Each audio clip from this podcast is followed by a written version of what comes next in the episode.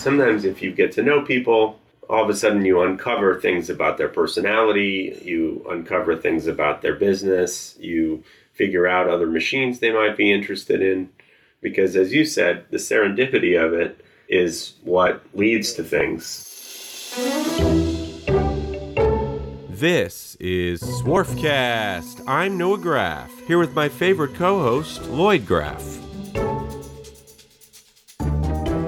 Today's podcast is the second half of our conversation we started last week about Graff Pinkert's business in 2021. I particularly liked this part of the conversation because we dug deeper into our approaches to selling machinery, talking to people, and one of our favorite subjects, how to find serendipity.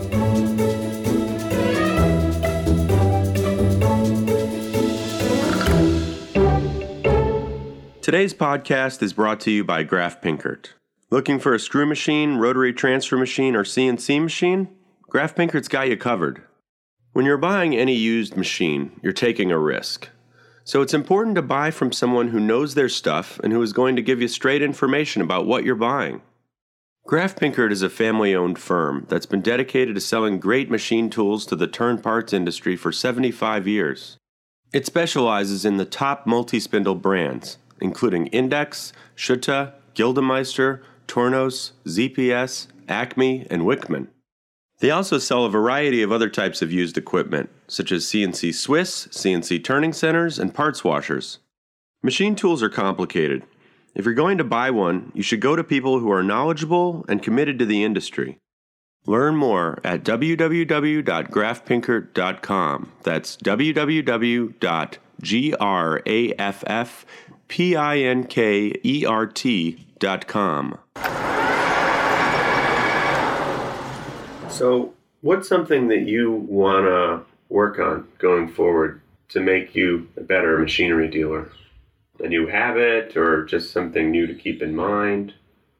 What I want to work on is my tolerance for risk. The way to have fun and be successful in the used machine tool business is to take risk for me. Mm-hmm. And now that you are not in debt, does that make you feel like you want to take more risk or or not? It's an interesting question.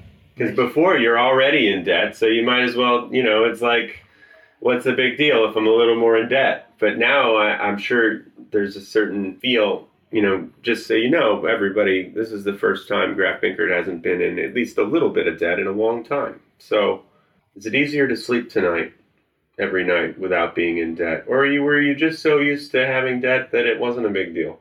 It is easier to sleep. If I'm worried about the business, it's harder to sleep.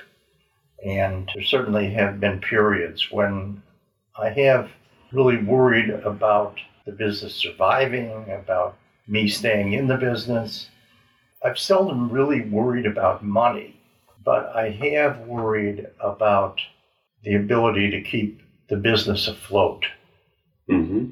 And now I'm not worried about that.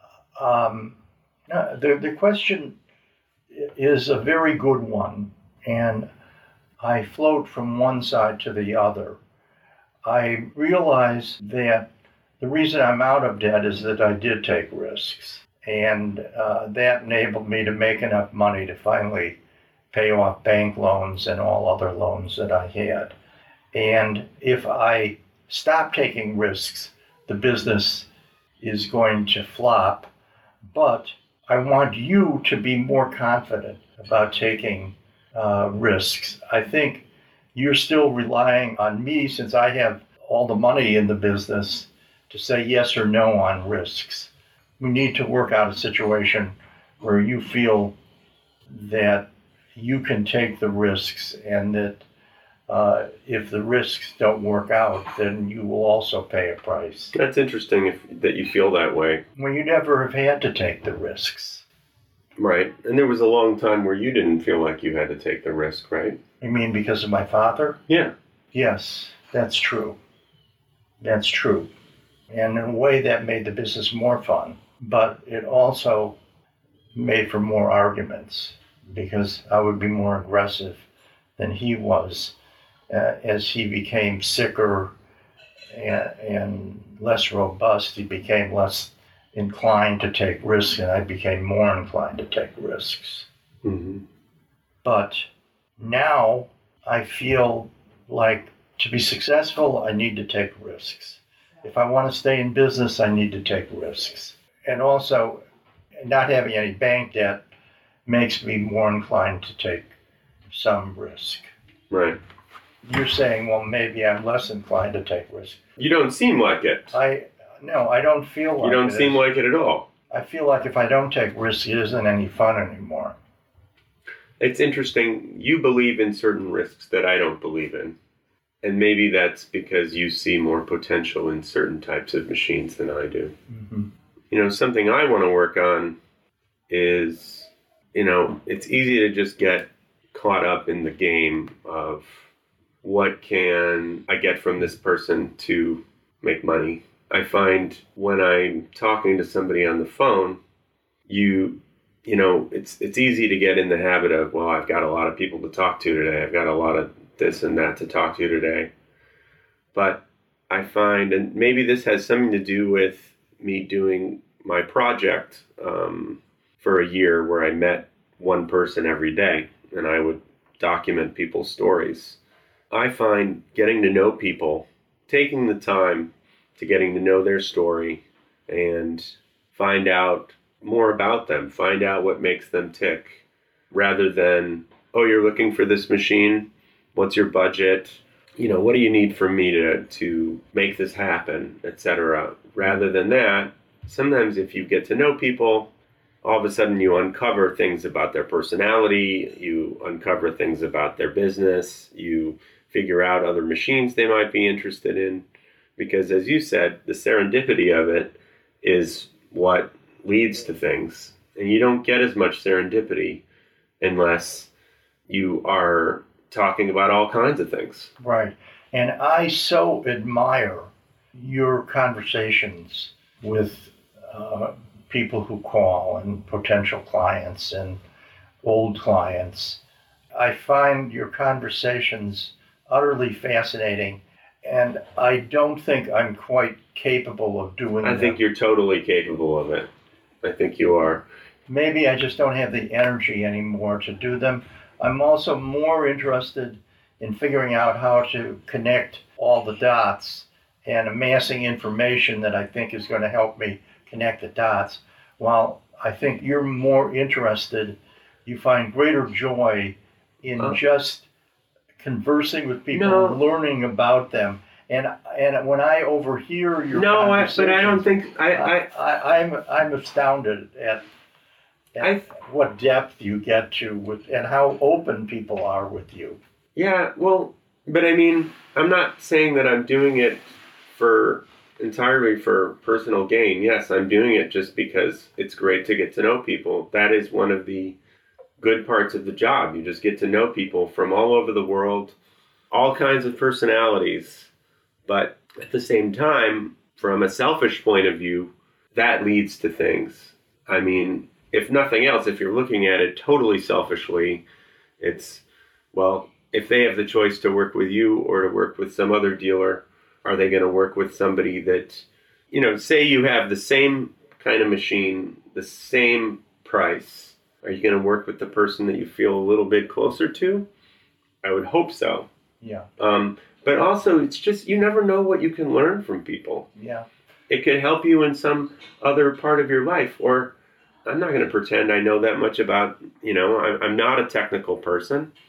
I'm technical enough that I can talk about, you know, a specific important aspect of a machine. I couldn't actually tell you necessarily why, but, you know, for instance, if somebody said, you know, I need a multi spindle that has a Hirth type coupling because I know what a Hirth type coupling is, but if you ask me to to really in depth explain it, good luck. But I can say this kind of multi spindle, you know, when uh, a Gildemeister um, GM20, you know, after a certain date, it has a Hirth type coupling. I can explain to people a little bit why it's better, or I can say you know, this Tsugami, they started putting seven axis on it rather than six axis. Can I tell you exactly how many new things you can do on the part? No. But at least talking to people made me learn a little bit more about that. And as I've said before, sometimes, often deals don't go through, and um, they can lead to a good podcast. They can lead to you Yeah. knowing about the world, or you can just know about somebody's company. You just can't let yourself hang up with somebody because you decide you realize they're not interested in this thing that you have for sale. Because for all you know, they have something totally different that they want. Half the time, they write in that they're looking for a machine and they don't even really want that machine. They want something else that you know, and you won't know that until you talk to them about it. So that's one thing, and it's and it's interesting. So you get a double benefit from it. Right. Well, I think that's why we're a good combo. And But I uh, think there are so many people that you have these long-term relationships with that you've known for years. Maybe you sell yourself short on it because you talk about people. You when somebody a certain kind of person calls that you've known for 30 years, you know you have an in-depth relationship with them. So I think you do do it to some extent. Yes, perhaps I have less patience for it today. Have to admit, I have less energy today, and partially with all the medications that I take. And uh, therefore, the length and depth of my conversations with people tend to be shorter than yours. Uh, on the other hand, I have enormous respect for for you Well, sometimes you're just sitting there eavesdropping, anyways. So Yeah, because I, I'm I'm astonished at how you develop these conversations with people and they love to talk to you. I think so. I think so. Um, And I think people are astonished that other people find them interesting and are willing to spend the time with them. And I think I've learned that from you. I don't necessarily put it into action myself, but I often will come home and say, you know, I, I was listening to a conversation that Noah had today, and I was astounded at how much interesting information he learned from that particular person. yeah, or or for instance, with other dealers, other dealers we rely on to call each other on machines. It's good to be friends with a dealer because they're going to have two choices to call. There are certain dealers that specialize in similar machines to us. Yeah, And, you know, if they share a certain interest with you, or you've told each other about your family, or, you know, just something you're interested in, um, it's very satisfying and, and it really is playing the long game. you know, I find it interesting that I have three children, and in one form or another, they are all involved in having long conversations That's With- interesting. with with people that are involved in their work. Elaborate. Well, we've Uh, talked about me, but You, certainly, you, Ari, is a psychologist. His business is listening to people and having conversations with people in order to help them. My daughter is in the clergy, and she has she's a rabbi. she has chosen to make the personal part of the business rather than the religious part of the business the focus of what she does. In other words, she does the funerals, she goes to the ceremonies. After the funerals, uh, the uh, Sitting Shiva. sitting, what they call sitting Shiva. Uh, she is involved with teaching kids before their bar bat mitzvahs. With uh, she also has a lot of contact with the parents. I mean, there's are these are all you know standard rabbi duties. Yes, but many choose to be involved in being students in the organizational aspects of the yes, synagogue. uh, yes, doing meetings. She chose to focus and design her job around talking to people, conversations with people. Do you, do you think this has something to do with how you raised us? Or, I, have wondered that. Uh, I mean, mom is an educational therapist, so she has to listen to people and talk to people. And you have always been somebody that worked with a lot of people. You've had to meet a lot of people, people from all over the world. Yes, I've also interviewed a lot of people for my writing. Yeah. So possibly uh, that example, or maybe all just like to talk to people and all like to listen to people, all find people interesting, I guess. You know what? One thing, this is counterintuitive for me actually. I found, okay, everybody likes to be listened to. And if you kind of go on the defensive and let people talk about themselves, um, you can really draw things out of them. But after, you know, studying, I've made a study of serendipity. I've been listening to this book about finding serendipity and how to find serendipity. And I did a podcast with somebody about serendipity, you know, and for those people who that's not part of their normal vocabulary, it's being in the right place at the right time, meeting people, being able to connect the dots by, oh, you're interested in that? Oh, I have this. So I'm trying to talk a little bit more about myself rather than only be passive. Because when he talks about one of the cool things this guy talks about, his name is Christian Busch, is serendipity hooks. So when somebody meets you, first they they often might ask what you do, and he actually recommends not doing that when you meet other people. But say somebody asks you what you do, instead of just saying I'm a machinery dealer. Well, number one, it's hard to say that because nobody's going to understand what the heck I do, anyways. I'd say maybe 10% of the people go, Oh, machinery dealer. Oh, yeah. You know, my father was a tool and die maker. I know what a machine tool is. But, you know, I studied engineering. But usually they just go, huh? So if I say, well, I'm a machinery dealer, but I'm also a filmmaker and um, I have a blog, and you know, I'm I'm really passionate about salsa dancing. All of a sudden, there's a whole bunch of nodes. There's a whole bunch of hooks that maybe this person is into that, and then maybe you're gonna connect on that, and um, so that's something that I've been trying to work on sure, maybe listen to them, what they have to say 80% of the time, but give them something to talk about about me 20% of the time. A, a lot of people are too self absorbed to latch onto that, but there are many people, particularly if you strike a specific chord with them, that that could lead to something totally different. Mm-hmm. Teaching people something about both people, telling them, you know, or even you could use a serendipity hook as far as specifically with the business, like you're talking about, you know, they call about a Swiss machine, and then you say, well, you know, we also specialize in multi spindles. Have you ever thought about having a multi spindle? You know, I, I, dealt with somebody who had multi spindles before, and or had only were doing Swiss, and they got a multi spindle, yeah. and it changed their whole business. Right. I find that I have always, in my own mind, specialized in listening, and I've observed what you've done. I only by, do it. I try. I don't always yeah, do it, by but... by putting out these hooks and being willing to talk and say stuff about yourself. I've always been reluctant. I've always been reluctant as well yeah. because people like to talk about themselves and it really makes people open up if you let them.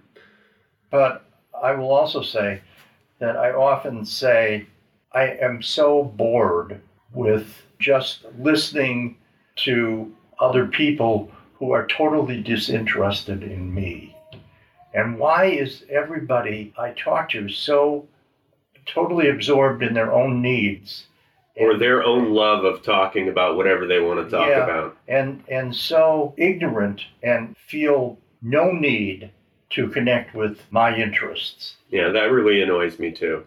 So, you know, I can play the game with those people for a while, you know, out of my own self interest, but, and because I really might learn something from them, because I know a few brilliant people that are poor listeners. It's a really good thing that they're brilliant because then the conversation is still pretty good because they're talking. But if they're not brilliant, it's like, all right, I'm giving you a lot of attention and you're only bringing me so much.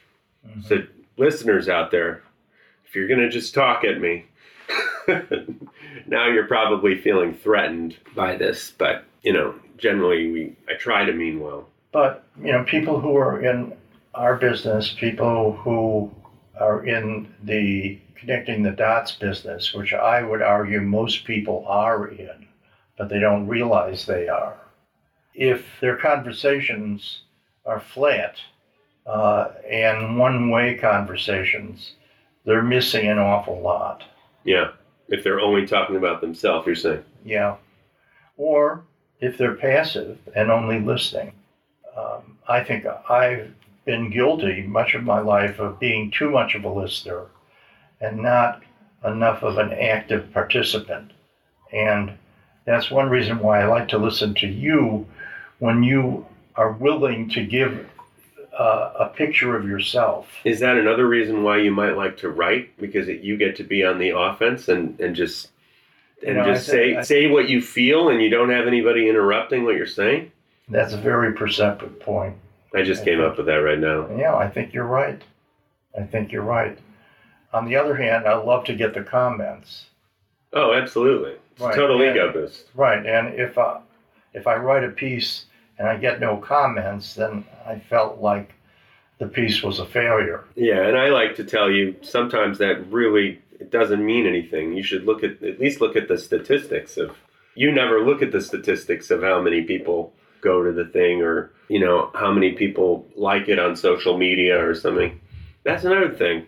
I feel like almost, you know, all these famous people, they always say, oh, well, one goal is I want to do less social media next year. I, I need to limit myself. I need to limit myself on Twitter or, or Instagram.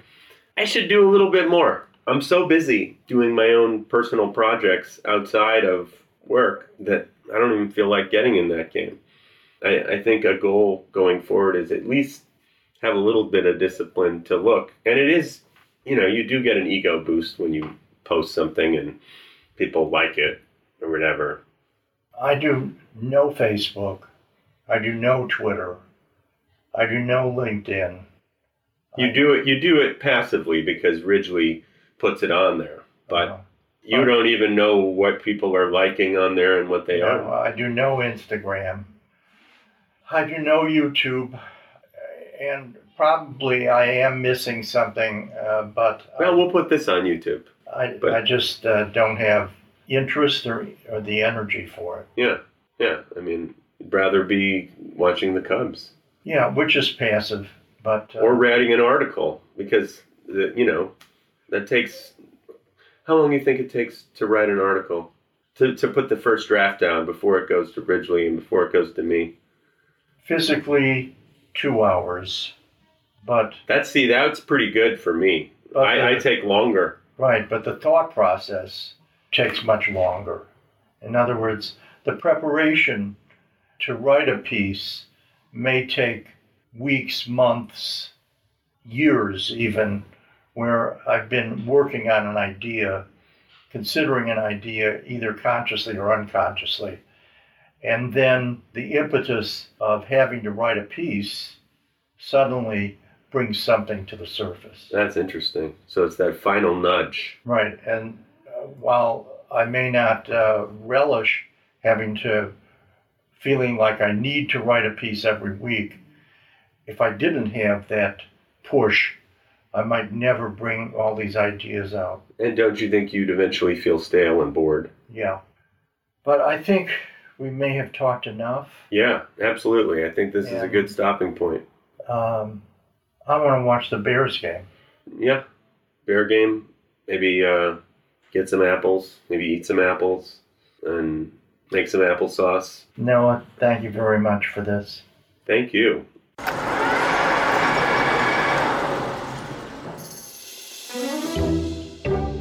From today's machining world, this is Swarfcast. If you like this podcast, please subscribe to the show on your favorite app and give us a five star rating and a review. And don't forget to tell your friends about it. Follow us on Facebook, Instagram, and today'smachiningworld.com to join our mailing list, read episode summaries, and watch extended interview videos. I'm Noah Graff. My occasional co host is Lloyd Graff. Our managing editor is Ridgely Dunn. Our audio engineer is Patricio Garcia. For information on advertising or to submit an idea for a future podcast, follow the contact information at today'smachiningworld.com.